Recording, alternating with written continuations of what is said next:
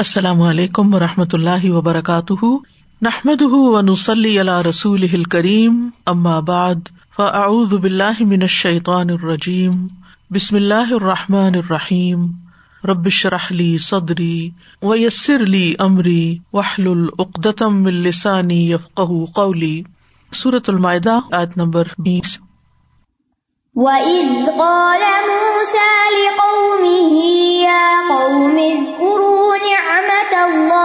عَلَيْكُمْ إِذْ جَعَلَ فِيكُمْ أَنْبِيَاءَ وَجَعَلَكُمْ مُلُوكًا وَآتَاكُمْ مَا لَمْ يُؤْتِ أَحَدًا مِنَ الْعَالَمِينَ اور جب موسا علیہ السلام نے اپنی قوم سے کہا کہ اے میری قوم، اللہ کی نعمت کو یاد کرو جو تم پر ہوئی۔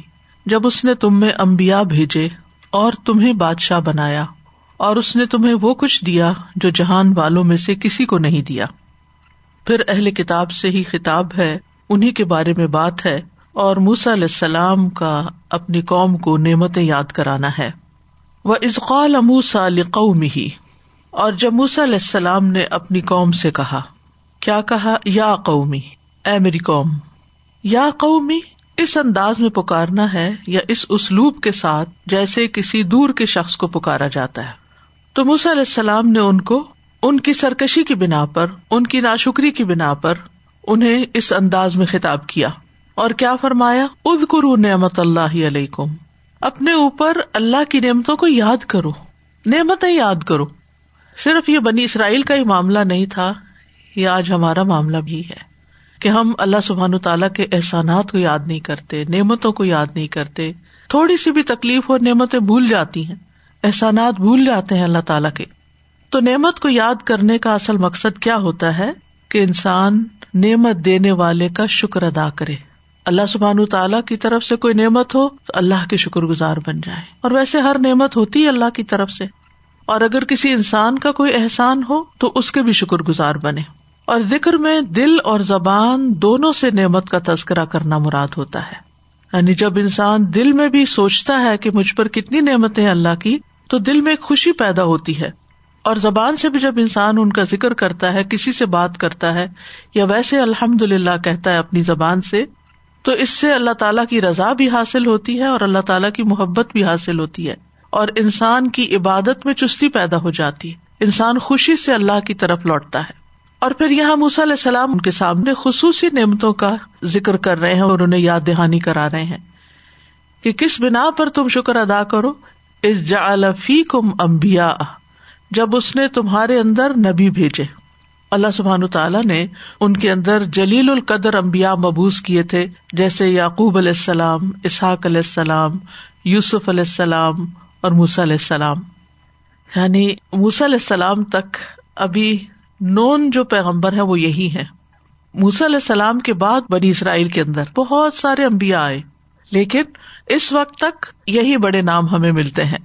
اور دوسرا یہ کہ اللہ سبحان تعالیٰ نے فرونیوں کے مقابلے میں قبتیوں کے مقابلے میں، یونانیوں کے مقابلے میں اور قوموں کے مقابلے میں ان کو چنا اور ان کے اندر نبی بھیجے اور انہیں پھر توحید کا علم بردار بنایا، اپنے پیغام کو دوسروں تک پہنچانے کے لیے چنا۔ کیونکہ دوسری ساری قومیں شرک میں مبتلا تھی پھر اسی طرح یہ ہے کہ ان کو فرعون سے آزادی دی اور ان کو اپنی حکومت عطا کی یعنی آزادی کے بعد موسی علیہ السلام کی زیر کی عادت جب یہ نکلے وہاں سے۔ اور پھر یہ کہ کس طرح میدان تیہ میں اللہ تعالیٰ نے ان پہ نعمتیں برسائی پہلے تو سمندر پھٹا اور یہ وہاں سے پار ہوئے۔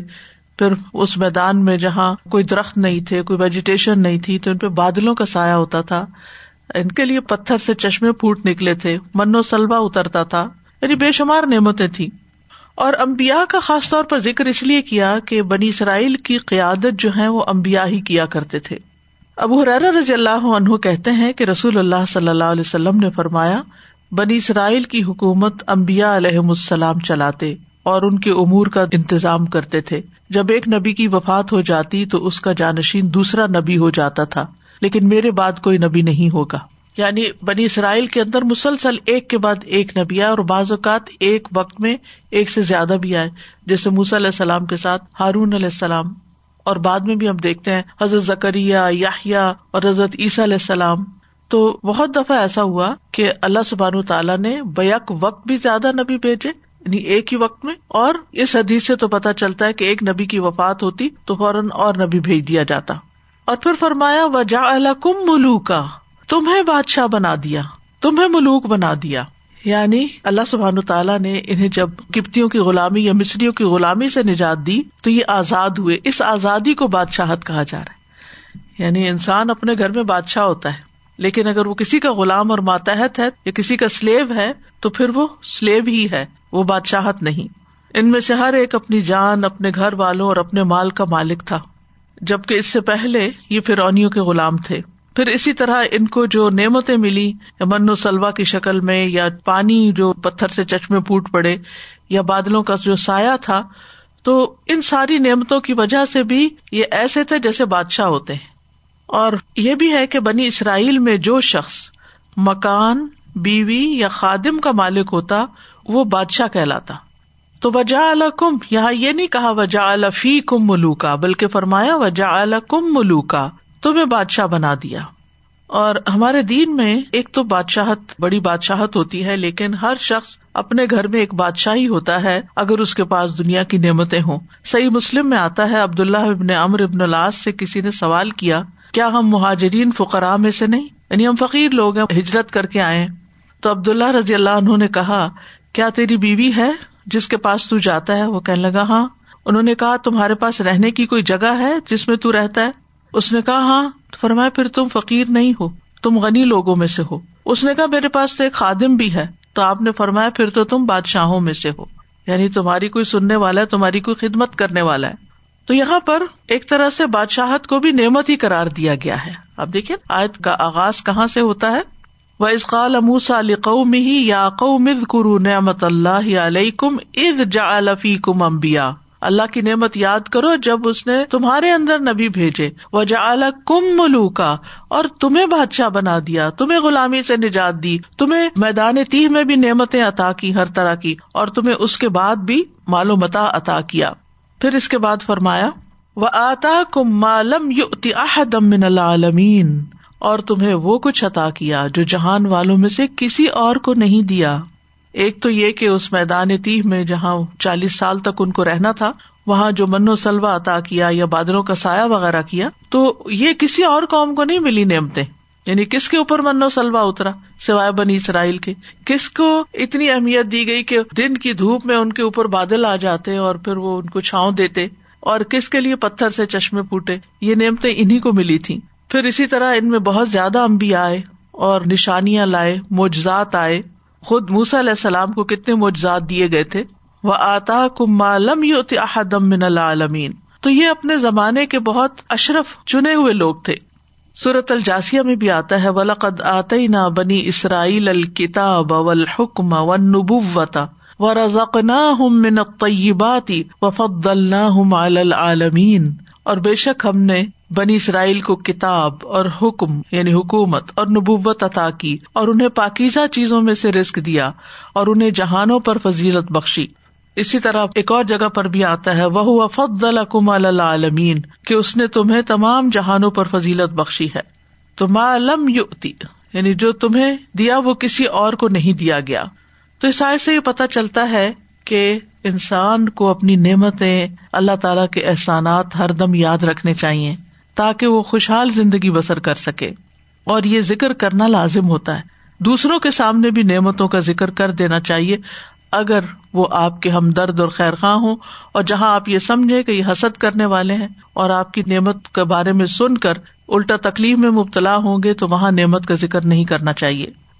اسی طرح یہ ہے کہ جو دین کی دعوت دینے والے لوگ ہیں، کہیں درس دینا ہو، کہیں کسی کو، بچوں کو سمجھانا ہو، کچھ بھی ان کو اللہ سبحان تعالیٰ کے قریب لانے کے لیے اللہ تعالیٰ کے احسانات یاد کرانے چاہیے۔ نہ کہ ہر وقت یہ کہ اللہ تعالیٰ مارے گا یا اللہ تعالیٰ جہنم میں پھینک دے گا۔ اس کی بجائے اللہ سبحان و تعالیٰ کے احسانات یاد کرائیں تاکہ دلوں کے اندر ایک خوشی پیدا ہو۔ اور پھر یہ کہ جس کو جتنی زیادہ نعمتیں ملتی ہیں، اس کو اتنی ہی اطاعت زیادہ کرنی چاہیے۔ اور امبیا کا آنا جو ہے، یہ اللہ کی نعمتوں میں سے ایک بہت بڑی نعمت ہے۔ نبی صلی اللہ علیہ وسلم کا دنیا میں مبوس ہونا بھی اللہ سبحان تعالیٰ کا بندوں پر بہت بڑا احسان ہے۔ جیسا کہ صورت عال عمران میں فرمایا، لقد من اللہ المنین ازبا صفیم رسول امن انفسم کہ یقیناً اللہ نے ایمان والوں پر احسان کیا جب اس نے انہیں میں سے ایک رسول ان میں بھیجا۔ اور پھر یہ کہ علم جو ہے یہ اللہ تعالی کی نعمتوں میں سے بہت بڑی نعمت ہے۔ اور اس نعمت کی بھی یاد دہانی کراتے رہنی چاہیے اور اس کا ذکر کرتے رہنا چاہیے۔ یعنی علم کی نعمت کا شکرانہ کیسے ادا ہوگا اور ذکر کیسے ہوگا؟ اس کی تعلیم دے کر، اس کو دوسروں کو بتا کر، سکھا کر۔ اور اسی طرح غلامی کی پابندی کا ختم ہونا بھی بہت بڑی نعمت ہے، جیسے بنی اسرائیل پر سے ختم ہوئی۔ یا قوم ادخلوا الارض المقدسة التي كتب الله لكم ولا ترتدوا۔ ولا ترتدوا على ادباركم فتنقلبوا خاسرين. اے میری قوم، اس مقدس زمین میں داخل ہو جاؤ جو اللہ نے تمہارے لیے لکھ دی ہے، اور تم اپنی پشتوں پر نہ پھر جانا، ورنہ تم خسارا پانے والے ہو کر پلٹو گے۔ یہاں ایک تاریخی پس منظر ہے۔ یعقوب علیہ السلام کا اصل مسکن جو تھا وہ بیت المقدس تھا۔ لیکن یوسف علیہ السلام کے زمانے میں یہ لوگ مصر جا کر آباد ہوئے۔ یعنی یعقوب علیہ السلام اور ان کا پورا گھرانا پورا کلین جو تھا، وہ سارے کا سارا مائگریٹ کر گیا مصر کی طرف۔ اور اس وقت تک مصر میں رہے جب تک موسا علیہ السلام نے انہیں راتوں رات مصر سے نکالا نہیں پھر کی غلامی سے بچانے کے لیے۔ تو جب یہ وہاں سے نکلے ہیں تو اب ان کو اپنے اصل وطن لوٹ کے جانا تھا۔ لیکن ان کے وطن بیت المقدس پر امالکا کی حکمرانی تھی، جو بہت بہادر قوم تھی۔ تو موسی علیہ السلام نے واپس بیت المقدس جا کر آباد ہونے کا ارادہ کیا تو پھر اپنی قوم کو بتایا کہ ہم وہاں پر جائیں، داخل ہوں اور اس قوم سے جہاد کرے اور ان کو کہا کہ اگر تم وہاں پر چلو گے اور خوشخبری بھی سنائی کہ اللہ کی مدد آئے گی۔ لیکن بنی اسرائیل سال ہا سال تک فرعون کی غلامی میں رہتے ہوئے اتنی پست ہمت ہو چکی تھی، بزدل ہو چکی تھی کہ وہ ان لوگوں سے اپنا وطن واپس لینے کے لیے، لڑنے کے لیے تیار نہ ہوئے۔ تو اس واقعے کا یہاں پر ذکر ہے۔ علیہ السلام نے ایک تو نعمتیں یاد کرائی، دوسرے، کیا کہا؟ یا قوم، اے میری قوم ادخل الارض المقدسہ۔ ارض مقدس میں داخل ہو جاؤ۔ مقدس کہتے نا پاکیزہ کو۔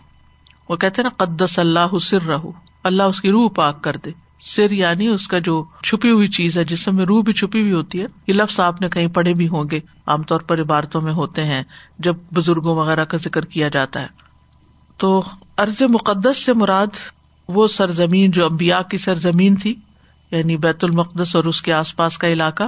سورت بنی اسرائیل میں بھی اس کے بارے میں آتا ہے کہ اللہ بارک نہ جس کے ارد گرد کو ہم نے برکتیں عطا کی ہیں۔ علماء کہتے ہیں کہ اس سے مراد سرزمین شام ہے۔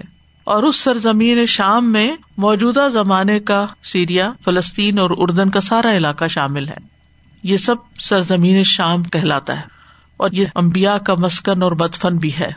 امبیا علیہ السلام کی زمین ہے۔ اس میں بہت سارے نبی آئے۔ اور پھر محمد صلی اللہ علیہ وسلم جہاں پر پیدا ہوئے اور مدینہ یہ بھی حرم کرار پائے یعنی مقدس علاقے کرار پائے۔ لیکن یہاں مراد فلسطین ہے۔ اللہ تی کتب اللہ جو اللہ نے تمہارے لیے لکھ دیا۔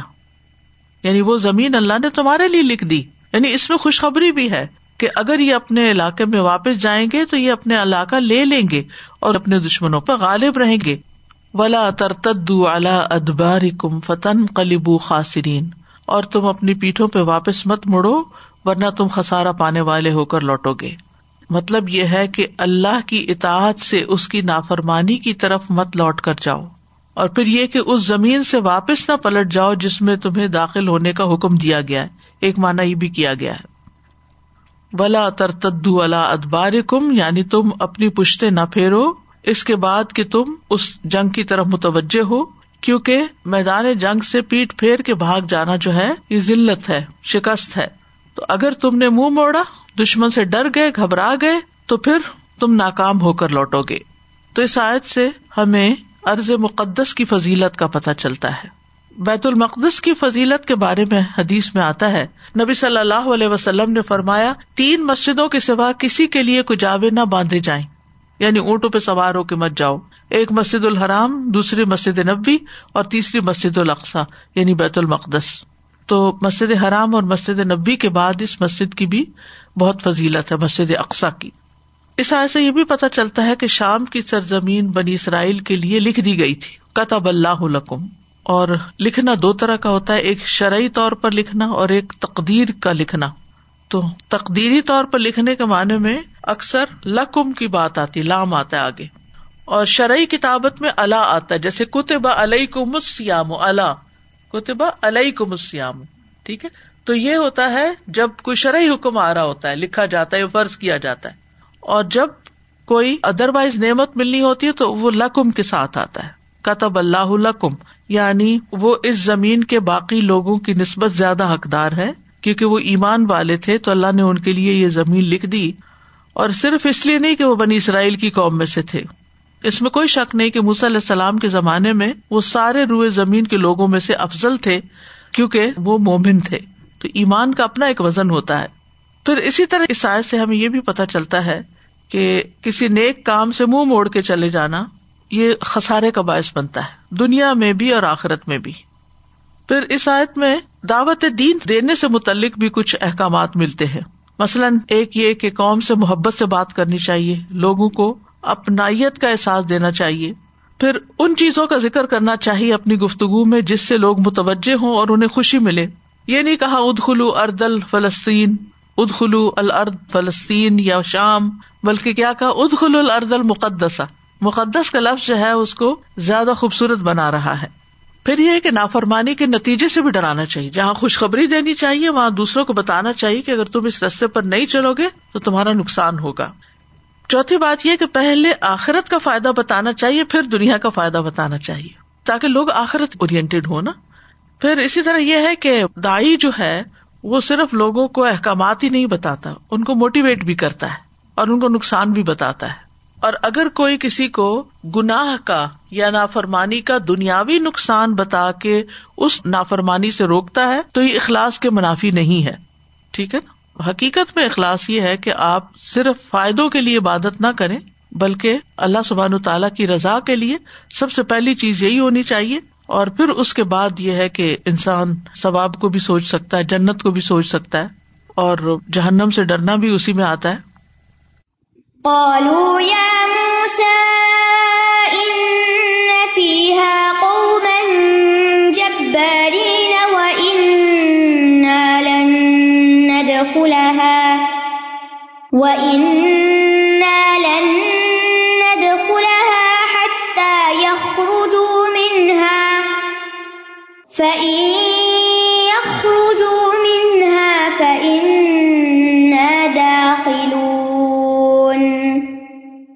انہوں نے کہا، اے موسا بے شک اس میں بڑے جابر لوگوں کی ایک قوم ہے، اور بے شک جب تک وہ اس سے نکل نہ جائیں، ہم اس میں ہرگز داخل نہ ہوں گے۔ پھر اگر وہ اس سے نکل جائیں، تو یقیناً ہم داخل ہونے والے ہیں۔ کالو یا موسا بنی اسرائیل اپنے پیغمبر کو یا موسا کہہ کے پکار رہی، جو کہ بہت ادب کا انداز نہیں ہے۔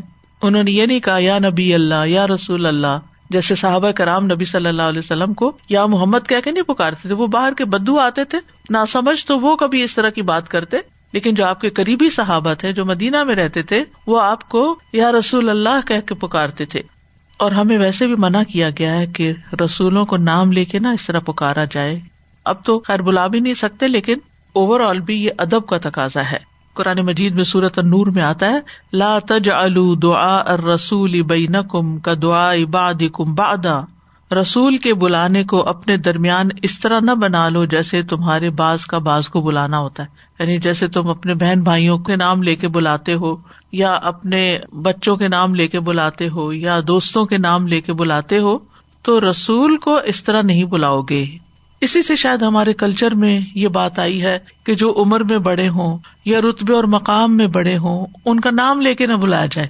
یعنی اب تک آپ دیکھیں کہ ہمارے پیرنٹس یا ان کے پیرنٹس جو تھے، گرینڈ پیرنٹس، یہ لوگ اپنے شوہر کو بھی نام لے کے نہیں بلاتے تھے، بلکہ کوئی نہ کوئی انہوں نے طریقہ نکالا ہوا ہوتا تھا۔ تو وہ بھی کس لیے کہ اللہ نے مردوں کو ایک درجہ عورت پر زیادہ دیا ہے، تو وہ ایک احترام کی بات ہے۔ اور اس سے ایک ریلیشن شپ میں بھی احترام باقی رہتا ہے۔ انسان پھر بدتمیزی نہیں کرتا بد اخلاقی نہیں کرتا، مرد کو غصہ نہیں دلاتا اور بہت سی خرابیوں سے پھر بچا رہتا ہے۔ جب تو اور تم کہہ کے بلایا جائے اور نام لے لے کے بلایا جائے تو پھر وہ جھجک ختم ہو جاتی ہے۔ اسی طرح والدین کا بھی نام نہیں لینا چاہیے۔ بڑے دادی، نانی، خالہ پپی چچا مامو جتنے بھی بڑے رشتے ہیں، ان سب کو ادب سے پکارنا چاہیے۔ اور رسول تو خیر سب سے بڑے ہوتے ہیں۔ اور ان کا نام اس طرح نہیں لینا چاہیے جیسے ہم دوسرے لوگوں کے ذاتی نام لیتے ہیں یہاں ذاتی نام کی بات ہو رہی ہے۔ کہنے کہ اے مسا ان نفی ہا قومن جبارین۔ اس میں تو بڑے بڑے جابر لوگ رہتے یہاں سے بنی اسرائیل کی بزدلی کا پتہ چلتا ہے، ان کے کھوکھلے پن کا۔ اور جبار ہر اس شخص کو کہتے ہیں جو بڑی جسامت والا ہو ہیوی ہیوی بلڈ لمبی قد و قامت والا ہو، اونچا لمبا۔ اور یہ عربی زبان میں نخلت ان جبارت ان سے لیا گیا ہے۔ کھجور کا درخت، اس کو جبار کہتے ہیں۔ کیونکہ مضبوط بھی ہوتا ہے، اونچا بھی ہوتا ہے۔ دوسرے درختوں کے مقابلے میں اونچا چلا جاتا ہے۔ تو اب امالکا جو تھے، جو ارض مقدس پر قابض تھے، وہ جسمانی طور پر بڑے مضبوط لوگ تھے۔ اور پھر یہ بھی کہا گیا ہے کہ جب بارین کے مطلب میں یہ بھی آتا ہے کہ جن کے اخلاق میں سرکشی ہو اور ان کے جسم بھی طاقتور اور مضبوط ہو یعنی اس مضبوطی کی بنا پر تھوڑا اکڑ پن بھی آ چکا ہو۔ وہ ان لن ند خلا حتہ یخ رجو منہا اور ہم تو وہاں ہرگز بھی جانے کے نہیں، وہاں نہیں داخل ہوں گے۔ یہاں تک کہ پہلے وہ نکل جائیں، پھر ہم اندر جائیں گے۔ پھر آپ کا کیا کمال ہے؟ بالکل بچوں والی بات نا۔ اور جب اس شہر میں کوئی ہوگا ہی نہیں تو پھر وہ جنگ کس سے کریں گے؟ تو یہ بات ان کی ناسمجھی پر دلالت ہے کہ وہ لوگ وہاں سے نکل جائیں تو پھر ہم وہاں جائیں گے۔ اور اس سے پتا چلتا ہے کہ بنی اسرائیل کا اللہ پر بھی ایمان کمزور تھا اور ان کے اندر بزدلی بھی تھی۔ حقیقت یہ ہے کہ آدم کی اولاد ہے ہم اور آدم مٹی سے بنائے گئے اور انسان کے اندر کمزوری ہے، طاقتور اصل میں وہی ہوتا ہے جس کو اللہ طاقت دے دے۔ یخ رجو منہا فنا داخل تو یہ اس قوم کا حال تھا کہ اگر ہمارے دشمن خود سے نکل جائیں، اللہ تعالیٰ ان کو باہر نکال دے، تو پھر ہم وہاں جا کے رہ بس جائیں گے۔ قال رجلان من الذين يخافون أنعم الله عليهم ادخلوا عليهم الباب فإذا دخلتموه فإنكم غالبون وعلى الله فتوكلوا إن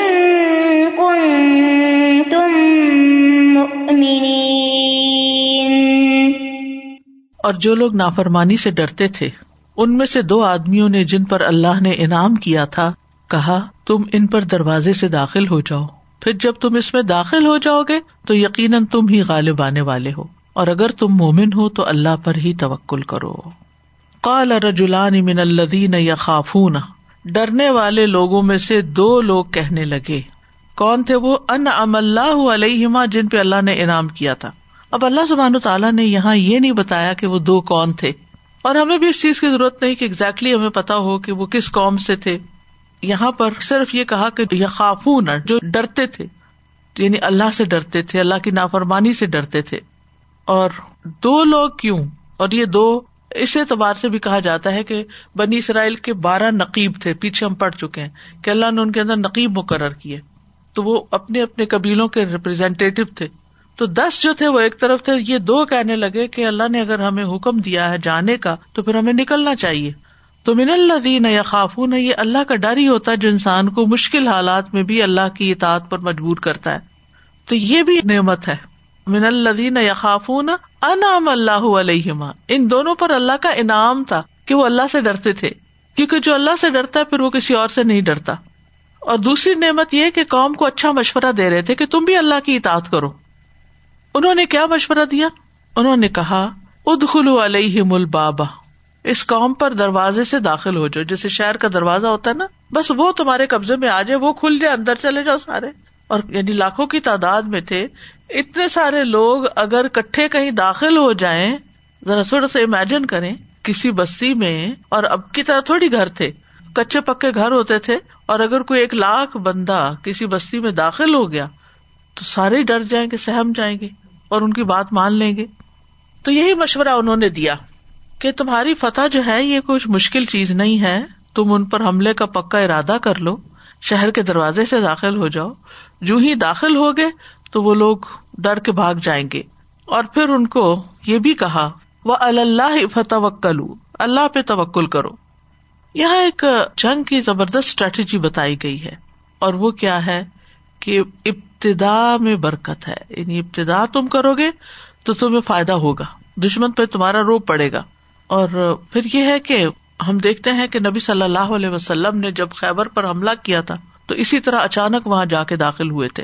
انس رضی اللہ عنہ کہتے ہیں کہ نبی صلی اللہ علیہ وسلم خیبر کی طرف تشریف لے گئے اور وہاں رات کے وقت پہنچے۔ آپ صلی اللہ علیہ وسلم جب کسی قوم کے پاس رات کو آتے تو ان پر حملہ نہ کرتے، حتیٰ کہ صبح ہو جاتی۔ پھر جب صبح ہوئی تو یہودی اپنی کسیاں اور ٹوکریاں لے کے باہر نکلے کھیتوں میں کام کرنے کے لیے۔ جب انہوں نے آپ کو دیکھا تو کہنے لگے، محمد ہے صلی اللہ علیہ وسلم۔ اللہ کی قسم، محمد تو لشکر سمیت آ گئے ہیں، صلی اللہ علیہ وسلم۔ اس وقت نبی صلی اللہ علیہ وسلم نے فرمایا، اللہ اکبر، خربت خیبر۔ اللہ اکبر، خیبر ویران ہو گیا۔ جب ہم کسی قوم کے میدان میں اترتے ہیں فسا اصباح المنظرین تو ڈرائے گئے لوگوں کی صبح بہت بری ہوتی ہے۔ تو یہ تو نبی صلی اللہ علیہ وسلم کا طریقہ تھا۔ اور وہ لوگ جو بات سمجھ گئے تھے، وہ اپنی قوم کو پیغمبر کے ساتھ مل کے سمجھانے لگے اور انہوں نے بھی یہی اسٹریٹجی اختیار کی۔ وہ اللہ ہی فتوکلو ان کو تم مومنین اور اللہ پر تم بھروسہ کرو اگر تم مومن ہو۔ تو اس سائے سے پتہ چلتا ہے کہ حالات کتنے بھی مزریبل کیوں نہ ہو کتنے ہی دگرگوں کیوں نہ ہو لیکن انسان کو اللہ پر بھروسہ جو ہے وہ ثابت قدم رکھتا ہے، جمائے رکھتا ہے اور انسان بہت سی پریشانیوں سے بچ جاتا ہے۔ اور توکل کیا ہے کہ اپنے معاملات کو انسان اللہ کے سپرد کر دے۔ اس کا روٹ ہے واؤ کافلام وکالا کا مطلب ہوتا ہے کسی بھی کام میں کسی اور پر اعتماد کرنا۔ اس کا مطلب یہ ہے کہ ہم خود بے بس ہیں اور ہم سے پورا کام نہیں ہوگا تو ہم کسی اور کو بھی ساتھ ملا لیں۔ اور اصطلاحی معنی اس کا کیا ہے؟ کہ دنیا اور آخرت کے فوائد اور نقصانات کے معاملے میں اللہ پر بھروسہ کرنا۔ مثلاً آپ نے کوئی کاروبار شروع کیا، کوئی کام شروع کیا، اس میں فائدہ ہوگا یا نقصان ہوگا؟ اس کے لیے آپ کو کیا کرنا ہے؟ توکل کرنا ہے اللہ پہ۔ اور معاملہ اللہ کے سپرد کرنا ہے۔ اور یہ سوچ کر کہ اللہ مان علما آتا تھا ولا موتی علیما مناتا ولا فوزل جد من کل جد جو جانی کہتے ہیں توکل سے مراد ہے جو کچھ اللہ کے پاس ہے اس پہ بھروسہ کرنا۔ اور جو لوگوں کے پاس ہے، اس کی امید نہ رکھنا، بلکہ اس سے مایوس ہو جانا۔ تو ہمیں اوور آل ہر معاملے میں اللہ سبحان تعالیٰ پر بھروسے کا حکم دیا گیا ہے۔ وہ توکل الحی لا یموت و سب بحم یعنی توکل کرو اس ہستی پر جس کو موت نہیں آئے گی، اور اس کی حمد کے ساتھ تصویر کرتے رہو۔ اور توکل جو ہے، وہ ایمان کا تقاضا بھی ہے۔ اور جب انسان اللہ پہ توکل کرتا ہے، تو اس کے فائدے بھی انسان کو ہوتے ہیں۔ نمبر ایک، اللہ کی محبت ملتی ہے۔ دوسرا یہ کہ جو اللہ پہ بھروسہ کرے تو اللہ اس کے لیے کافی ہو جاتا ہے۔ یعنی اللہ کافی ہو جاتا ہے۔ اور پھر یہ ہے کہ ہم و غم دور ہو جاتا ہے۔ کیونکہ انسان اللہ پہ بھروسہ کر بیٹھتا ہے اور اچھی امید رکھتا ہے۔ پھر اسی طرح یہ ہے کہ اللہ کے علاوہ کسی اور کی مدد کی ضرورت نہیں رہتی۔ پھر یہ بھی ہے کہ جب انسان توکل کرتا ہے تو پورے یقین سے اللہ سے مانگتا ہے اور اس کا اجر بھی بہت بڑا ہے۔ ولا اجر الآخرتی اکبر لو کانو یا لمون اللہ صبر و اللہ ربی یا توکلون اور آخرت کا اجر تو بہت بڑا ہے، کاش وہ لوگ جانتے۔ یعنی جن لوگوں نے صبر کیا اور اپنے رب پر ہی بھروسہ کرتے ہیں۔ توکل کرنے والے جو ہیں، ان کو بغیر حساب کے جنت میں داخلہ ملے گا۔ ہر کام میں ہمیں اللہ پر ہی بھروسہ کرنا چاہیے۔ خصوصاً جب لوگوں کا ڈر ہو یا لوگ منہ موڑ رہے ہوں، لوگ آپ کا ساتھ نہ دے کوئی چیز غم زدہ کرے۔ کوئی آپ کو نقصان پہنچانے کا ارادہ کرے، دشمن بن جائے، یا آپ کو کسی معاملے میں اللہ کی مدد چاہیے، یا کوئی آپ کو ازیت دے، تو ایسے تمام واقعات اور حالات میں انسان کو اپنے سارے معاملات اللہ کے سپرد کر دینے چاہیے۔ رات کو سوتے وقت بھی اپنے معاملات اللہ کے سپرد کرنے چاہیے، بہت اچھی دعا ہے۔ اللہ اسلم تو وجہ الیک و فوس تو امری الیک و الجا تو ظاہری الیک رغبتم و رحبتن الیک۔ لا مل جا ولا من جا من کا اللہ علیک اللہ آمن تو بھی کتاب کلزی انزلتا و بھی نبی کلزی ارسلتا تو اس میں بھی ہے کہ اے اللہ میں نے اپنا چہرہ تیری طرف جھکا دیا اور اپنا معاملہ تیرے ہی سپورٹ کر دیا۔ اور میں نے رغبت اور ڈر سے تجھے پشت پناہ بنا لیا۔ تیرے سوا کہیں پناہ اور نجات نہیں۔ اے اللہ، جو کتاب تو نے نازل کی میں اس پر ایمان لایا، جو نبی تو نے بھیجا میں اس پر ایمان لایا۔ اور اگر رات کو کوئی یہ دعا پڑھ کے سوتا ہے اور اگر فوت ہو جاتا ہے تو وہ فطرت پہ فوت ہوتا ہے۔ اس لیے نبی صلی اللہ علیہ وسلم نے یہ بھی فرمایا کہ ان کلمات کو اپنا آخری کلام بناؤ۔ یعنی اس کے بعد پھر کوئی دعا، کوئی چیز نہیں، بس پھر سو جاؤ۔ اس شاید سے ہمیں پتہ چلتا ہے کہ بنی اسرائیل کو اللہ سبحان تعالیٰ پہ بھروسہ نہیں تھا۔ اسی لیے وہ بدگمانی کا شکار تھے۔ اور پھر ان کی انتہا درجے کی بزدلی بھی ظاہر ہوتی ہے اس سے۔ پھر یہ بھی ہے کہ متکبر اور نافرمان قوم میں بھی کچھ خیر و بھلائی والے لوگ پائے جاتے ہیں۔ کالا رجولان من الدین یا خافون ان ام اللہ علیہما۔ یعنی جب کوئی معاشرہ زیادہ بھی خراب ہو جائے، تو یہ نہیں کہ سارے کے سارے برے ہو جاتے۔ کچھ اچھے لوگ بھی ہوتے ہیں۔ مزید یہ کہ اللہ کا خوف انسان کو اطاعت پہ ابھارتا ہے۔ اللہ کا خوف اللہ کی نعمتوں میں سے ہوتا ہے۔ پھر یہ ہے کہ کسی ملک یا شہر کے اندر جنگ ہونا اس قوم کے لیے ذلت کا باعث ہوتا ہے۔ پھر اللہ پہ بھروسہ کرنا فتح کے اسباب میں سے ہوتا ہے۔ پھر یہ کہ توکل کی کمی سے ایمان میں کمی آ جاتی۔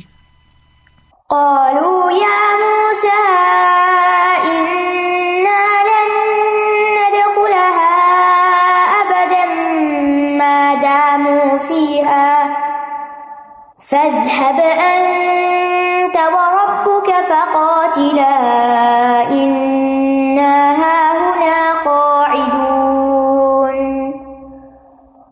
انہوں نے کہا، اے موسا بے شک جب تک وہ اس میں رہیں گے، ہم ہرگز اس میں کبھی بھی داخل نہ ہوں گے۔ لہٰذا تم اور تمہارا رب جاؤ، پھر دونوں جنگ کرو، بے شک ہم تو یہیں بیٹھنے والے یعنی جب موسی علیہ السلام نے ان کو عرض مقدسہ میں داخل ہونے کے لیے کہا اور فرمایا کہ اللہ کے وعدے اور بشارت کے مطابق تمہارے بس داخل ہونے کی دیر ہے، دشمن بھاگ جائے گا۔ اتنے بزدل تھے، حد سے بڑا ہوا گستاخانہ جملہ کہا کہ جا تو اور تیرا رب لڑے، ہم نہیں جا سکتے، ہم تو یہاں بیٹھے۔ یہ جو بزدلی ہے نا، اس سے پناہ مانگی گئی ہے۔ کیونکہ انسان جب بزدل ہوتا ہے نا، تو اس میں کئی اور خرابیاں آ جاتی ہیں۔ بعض اوقات وہ اپنی بزدلی کا جو اظہار ہے، وہ زبان سے کرتا ہے اور زبان میں بد اخلاقی برتتا ہے۔ جو بہادر ہوتا ہے نا، جس کا دل بڑا ہوتا ہے، مضبوط ہوتا ہے، وہ ایک تو زیادہ باتیں نہیں کرتا، کرنے والا کام کرتا ہے۔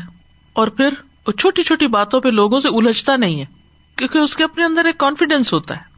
اور پھر یہ کہ انسان کا عمل جو ہوتا ہے نا، وہ اس کے ایمان کے دعوے کی تصدیق کرتا ہے۔ بنی اسرائیل نے کہا، ہم تو یہاں بیٹھے اس سے پتا چلتا ہے کہ کتنا ایمان تھا ان کے اندر۔ بس یہ جو دو لوگ تھے، انہوں نے کچھ ہمت کی اور دلیری دکھائی اور کہا، بس داخل ہونے کی دیر ہے، چلو تو صحیح۔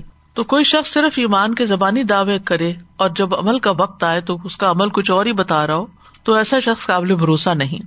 بنی اسرائیل کے برعکس ہم دیکھتے کہ صحابہ نے کس طرح نبی صلی اللہ علیہ وسلم کا ساتھ دیا۔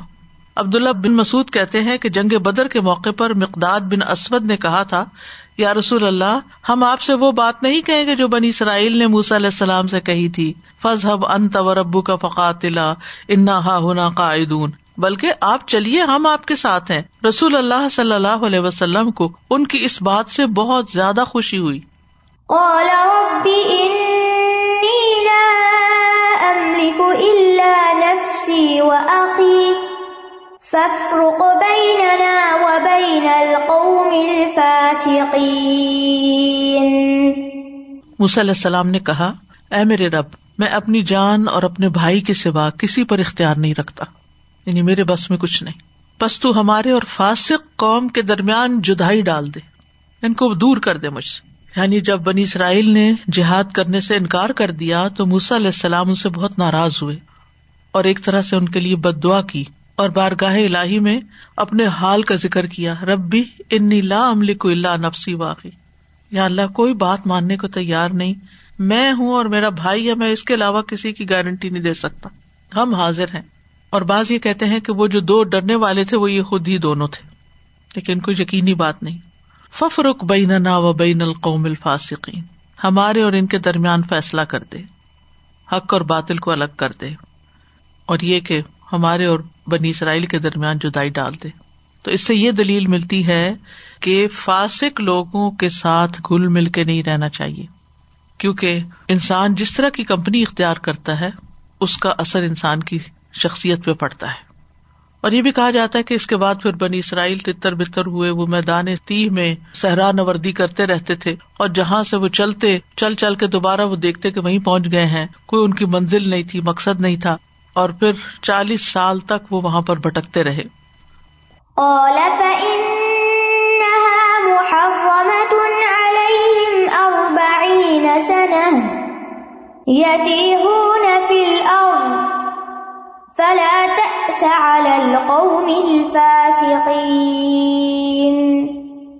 اللہ تعالیٰ نے فرمایا بے شک وہ زمین ان پر چالیس سال تک حرام کر دی گئی ہے۔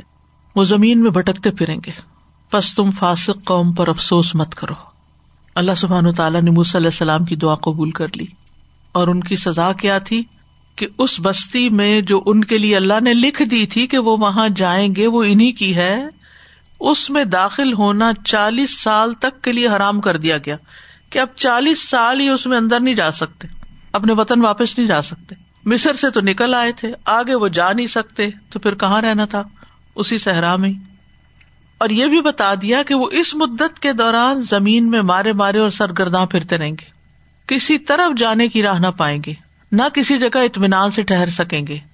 اب دیکھیے صحرا میں نہ کوئی دکانداری، نہ کوئی کاشتکاری، نہ کوئی صنعت، نہ ہرفت تو آپ سوچیے کہ اگر بندے کے پاس کوئی کام ہی نہ ہو، من و سلوا پہ اس کا گزارا ہو، تو ان کے لیے کتنی پریشانی کی بات ہوگی۔ یعنی جو فراغت ہوتی ہے، وہ بذات خود ایک ٹارچر ہوتا ہے انسان کے لیے۔ تو اس صاحب سے یہ بات پتہ چلتی ہے کہ جب انسان اللہ کی نافرمانی کرتا ہے، نعمتوں کو ٹھکراتا ہے، گناہ کرتا ہے، تو نعمتیں ظاہل ہو جاتی ہیں۔ یعنی نعمتوں سے محرومی ہو جاتی ہے۔ تو گناہ کی سزا کبھی یہ ہوتی ہے کہ موجودہ نعمت ضائل ہو جاتی ہے، چلی جاتی ہے۔ یا پھر انسان کی جو سزا ہے، وہ لمبی کر دی جاتی ہے۔ چالیس سال تک۔ اللہ۔ اور انسان جب گناہ کرتا ہے نا تو اس کو پتا بھی نہیں چلتا کہ کیا منہ سے نکال رہا ہے۔ کیونکہ زیادہ تر گناہ تو زبان کے ہوتے ہیں، گفتگو میں ہوتے ہیں۔ کبھی اللہ تعالیٰ کے بارے میں کوئی بات ایسی نکال دی منہ سے، کبھی بندوں کے بارے میں۔ اور یہاں ان کا کیا قصور تھا؟ یہی تھا نا، ہم نہیں جاتے، آپ جاؤ لڑو۔ یہ بد زبانی تھی۔ اور اس کی یہ سزا ملی کہ چالیس سال اس زمین میں نہیں جا سکتے۔ بعض اوقات ہماری زندگی میں کچھ چیزوں کی تاخیر ہوتی ہے۔ کام ہو نہیں پاتے۔ Delays delays delays. انسان پریشان ہوتا ہے کہ پتہ نہیں کیا وجہ ہے۔ پھر کہتا ہے کبھی نظر لگ گئی ہے، کبھی حسد ہو گیا ہے، کبھی جن ہے، کوئی کوئی جادو بتاتا ہے، کوئی کچھ کوئی کچھ۔ لیکن ہوتا وہ انسان کی اپنی ہی زبان سے نکلی ہوئی کسی بات کا اثر۔ اور اس چیز کو انسان کو اچھی طرح سمجھ لینا چاہیے کہ کوئی بھی چیز بے مقصد نہیں ہے اور کسی بھی چیز میں تاخیر بے وجہ نہیں ہے۔ تو حل کیا ہے انسان کو پھر؟ استغفار کرنی چاہیے کہ اللہ میرے جس گناہ کی وجہ سے یہ نعمت مجھ سے رکی ہوئی ہے، میرا یہ کام ہو کے نہیں دے رہا۔ میرا وہ گناہ معاف کر دے۔ اسی لیے نور علیہ السلام نے اپنی قوم سے کہا تھا نا فکل تستخر رب کم ان کا نا غفارا۔ یوسل سما علیہ کم مدرارا و یم کم بے امبالم و بنین و یجا اللہ کو منہارا پھر آپ دیکھیے کہ چالیس سال کا لفظ کیوں بولا گیا؟ یعنی چالیس سال مقرر کرنے کی کیا حکمت ہے؟ اس کی وجہ یہ تھی کہ چالیس سال میں ایک پوری جنریشن جو اوپر کی تھی، جو زیادہ ضدی ہٹ درم یا غلط کام کرنے والی تھی، جن کے عقائد کمزور تھے اور عمل نہیں تھا، وہ کیا ہوگی؟ پوری وائپ آؤٹ ہو جائے گی۔ یعنی چالیس سال میں جو بڑے بڑے لوگ ہیں، جن کی عمر بڑی ہیں، وہ سب فوت ہو جائیں گے۔ جو بچے ہیں ان کے اور جو چھوٹی نسل ہے، وہ صحرا میں مشقت کر کر کے ہمت کے ساتھ جوان ہوگی۔ یعنی کہ وہ پھر گھبرائے گی نہیں، وہ اسٹرانگ ہوگی، وہ جا کے حملہ آور ہو سکتی ہے۔ فلا القوم الفاسقین نہ تم افسوس کرو فاسق قوم پر۔ اب ان کو چونکہ سزا ملی تو اب ان پہ ترس نہیں کھانا۔ اللہ سبحانہ تعالیٰ کو معلوم تھا کہ اس کا بندہ مخلوق پر بہت مہربان ہے یعنی موسی علیہ السلام۔ خاص طور پر اپنی قوم پر۔ ان کا دل بہت دفعہ نرم پڑ جاتا تھا۔ اور ان کی یہ شفقت اس سزا پر ان کو غمگین کر دیتی تھی۔ یا پھر مصیبت کے ذائل ہونے کی دعا کرنے پہ آمادہ کر دیتی تھی کہ اللہ مصیبت ٹل جائے۔ تو اس کے باوجود اللہ سبحان تعالیٰ نے حتمی طور پر فرمایا کہ ان کے بارے میں غم نہ کرو۔ چھوڑو ان کو، جانے دو، جہاں یہ جاتے ہیں۔ انہوں نے واقعی اللہ کی نافرمانی کا ارتقاب کیا اور نافرمانی اسی سزا کا تقاضا کرتی تھی جو انہیں ملی ہے۔ یہ سزا ظلم نہیں ہے، بلکہ یہ ڈیزرو کرتے تھے۔ تو جب یہ ڈیزرو کرتے تھے تو پھر ان کے اوپر افسوس نہیں کرنا چاہیے۔ آپ نے دیکھا ہوگا کئی مائیں جو ہے نا، وہ بچوں کو مار پیٹ کے پھر خود بھی رونے بیٹھ جاتی ہیں۔ افسوس ہوتا ہے ان کو۔ لیکن یہاں پر اللہ تعالیٰ فاسق و ظالموں کے بارے میں فرماتے ہیں، ان پہ تو غم بھی نہ کرو۔ یعنی یہ اسی چیز کے قابل ان کی اصلاح اسی طریقے سے ہوگی۔ تو ان آیات سے یہ بات پتہ چلتی ہے کہ بنی اسرائیل کے اندر ایک جفا تھی، بے وفائی تھی۔ وہ اپنے نبی کی رسالت اور نبوت کے وصف کی بجائے ان کا نام لے کے ان کو مخاطب کرتے تھے۔ اسی طرح اس آیت کے فوائد میں سے یہ بات بھی ہے کہ بنی اسرائیل بزدلی، کمزوری اور نافرمانی پیڑے ہوئے تھے۔ کیونکہ انہوں نے کہا تھا، لن خلا آبدن ہم تو اس میں ہرگز کبھی بھی داخل نہیں ہو سکیں گے۔ یہ تو امپاسبل ہے۔ پھر یہ کہ بنی اسرائیل کے اندر حد درجہ غرور اور تکبر تھا۔